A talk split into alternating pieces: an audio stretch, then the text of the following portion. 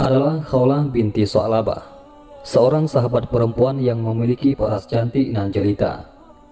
Ia diperistri oleh seorang laki-laki bernama Aus bin As-Samit. Suatu ketika sang suami, Aus bin As-Samit, melihat sang istri sedang melakukan sholat di rumahnya. Selama sang istri dalam sholatnya, Aus terus memandanginya dari arah belakang. Ia sungguh terkesan dengan keindahan tubuh istrinya. Terlebih ketika Khawlah sedang bersujud, bagian belakang tubuhnya membuat Aus menginginkan istrinya. Maka ketika sang istri selesai dari sholatnya, Aus mengajaknya untuk melakukan hubungan suami istri. Namun Khawlah menolaknya. Atas penolakan ini, Aus marah besar hingga akhirnya keluar kalimat yang menjadikan Khawlah tertala. Kepadanya dengan emosi, Aus mengatakan, Bagiku engkau laksana punggung ibuku. Dalam tradisi masyarakat Arab kala itu, menyamakan istri dengan punggung ibu suami adalah cara suami untuk menceraikan istrinya. Syekh Nawawi Banten memiliki catatan tersendiri yang perlu diketahui perihal perilaku Aus ini. Disebutkan bahwa Aus berhasrat terhadap perempuan dan menginginkan menggaulinya dengan cara yang tidak semestinya perempuan digauli. Karenanya Khawlah menolak permintaannya itu. Atas penolakan ini, Aus marah dan mengatakan, Bila kamu keluar dari rumah sebelum aku melakukannya denganmu, maka bagiku engkau seperti punggung ibuku. Usai mengucapkan kalimat itu, Aus menyesalinya. Ia paham bahwa dengan kalimat seperti itu sama saja ia menceraikan istrinya. Pada saat itu, di masa jahiliyah, belum ada hukum dihar Kalimat dihar seperti itu masih dianggap dan dihukumi sebagai talak. Adapun Khawlah pun tak terima bila ia dicerai oleh suaminya. Maka serta-merta ia mendatangi Rasulullah Shallallahu Alaihi Wasallam. Kepada beliau ia sampaikan, Aus menikahiku saat aku masih gadis yang disukai banyak lelaki. Kini setelah aku tua dan memiliki banyak anak, ia menyamakanku dengan ibunya. Aku memiliki anak-anak yang masih kecil kalau mereka aku serahkan kepada Aus, mereka akan tersia-sia. Tapi kalau mereka aku yang mengurus, mereka akan kelaparan. Dengan aduan itu, Khawlah berharap agar Rasulullah tidak menghukumi talak atas hubungan perkawinannya dengan Aus. Namun Rasulullah tetap menghukumi talak atas ucapan Aus tersebut. Khawlah masih belum mau menerima. Ia bersikeras. Rasul, Demi Allah ia tidak mengatakan kalimat talak. Dia itu bapaknya anak-anakku. Dia itu orang yang paling aku cintai. Namun Rasulullah Shallallahu Alaihi Wasallam tetap bersikeras menghukumi talak atas Khawlah dan Aus. Engkau haram baginya, kata beliau Shallallahu Alaihi Wasallam. Khawlah tetap tidak mau terima. Terjadilah perdebatan di antara keduanya. Khawlah bersikeras untuk tidak mau dihukumi talak, sementara Rasulullah tetap dengan pendiriannya. Sebagaimana diketahui, bahwa setiap kali ada permasalahan yang disampaikan oleh para sahabat kepada Rasulullah, maka beliau tidak akan menghukumi kecuali setelah adanya wahyu dari Allah Subhanahu wa taala. Pun demikian dengan kasus Khawlah ini. Karena tidak ada wahyu yang turun menyangkut kasus tersebut, maka beliau tetap menghukumi talak dan tidak menerima permintaan Khawlah untuk memutuskan hukum yang lain. Melihat kenyataan bahwa keinginannya tak akan dipenuhi oleh Rasulullah Shallallahu Alaihi Wasallam, Khawlah tak berputus asa. Kepada Rasul, ia katakan, Baiklah, akan aku adukan masalah ini kepada Allah Subhanahu Wa Taala. Maka kemudian Khawlah menengadahkan kepalanya ke arah langit dengan suara lantang, ia berseru, Ya Allah, aku mengadu kepadamu.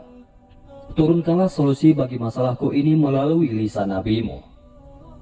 Ia terus mengadukan masalahnya kepada Allah. Di saat seperti itulah wajah Rasulullah terlihat berubah. Kepada beliau turun ayat yang menghukumi bahwa masalah kaulah dan suaminya itu adalah masalah tihar, bukan talak. Seorang suami yang mentihar istrinya dan berkeinginan untuk mencabut ucapannya itu, maka ia tidak boleh menggauli istrinya kecuali setelah memerdekakan seorang budak. Bila tidak mampu memerdekakan budak, maka berpuasa selama dua bulan berturut-turut. Dan bila tidak mampu, maka memberi makan kepada 60 orang miskin. Ayat dimaksud yang turun atas permasalahan khaulah ini adalah ayat 1 sampai 4 dari surat Al-Mujadilah. Allah Subhanahu wa taala berfirman, Sungguh Allah telah mendengar ucapan perempuan yang mengajukan gugatan kepadamu tentang suaminya dan mengadukan halnya kepada Allah. Dan Allah mendengar percakapan antara kamu berdua. Sesungguhnya Allah maha mendengar, maha melihat. Orang-orang di antara kamu yang menzihar istrinya, menganggap istrinya sebagai ibunya. Padahal istri mereka itu bukanlah ibunya. Ibu-ibu mereka hanyalah perempuan yang melahirkannya. Dan sesungguhnya mereka benar-benar telah mengucapkan suatu perkataan yang mungkar dan dusta. Dan sesungguhnya Allah maha pemaaf, maha pengampun.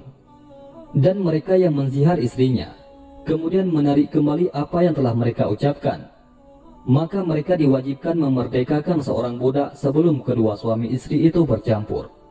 Demikianlah yang diajarkan kepadamu, dan Allah maha teliti terhadap apa yang kamu kerjakan.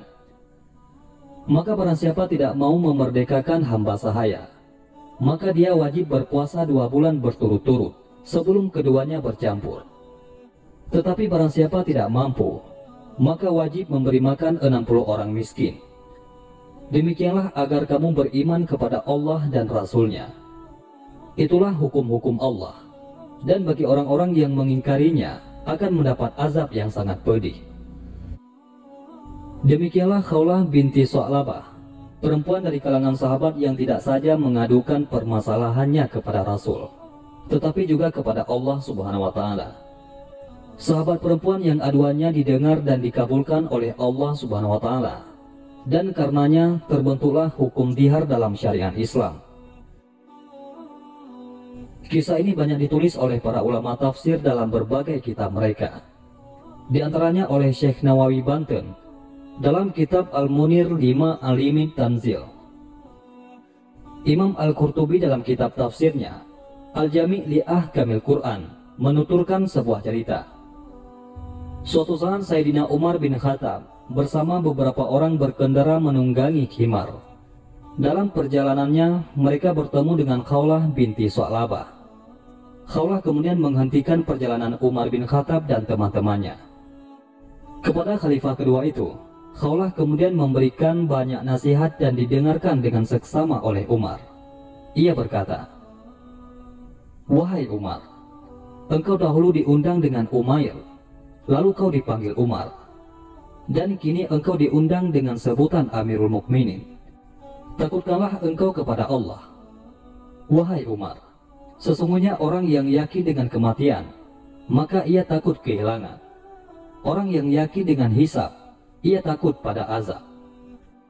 Umar bin Khattab terus mendengarkan nasihat Khawlah, hingga ada yang mengatakan kepadanya, Wahai Amirul Mukminin, apakah engkau berhenti hanya untuk mendengarkan ucapan perempuan tua ini?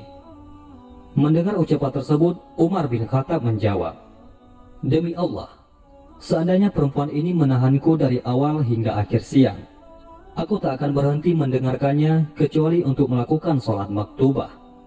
Tidakkah kalian mengenal siapa perempuan ini? Dia adalah Khawlah binti Su'alabah. Allah telah mendengarkan ucapannya dari atas tujuh langit. Bila Tuhan semesta alam mau mendengarkan ucapannya, pantaskah bila Umar tak mau mendengarnya? Itulah kisah Khawlah binti Su'alabah, perempuan yang memprotes Nabi dan dibela oleh Allah Subhanahu wa taala. Wallah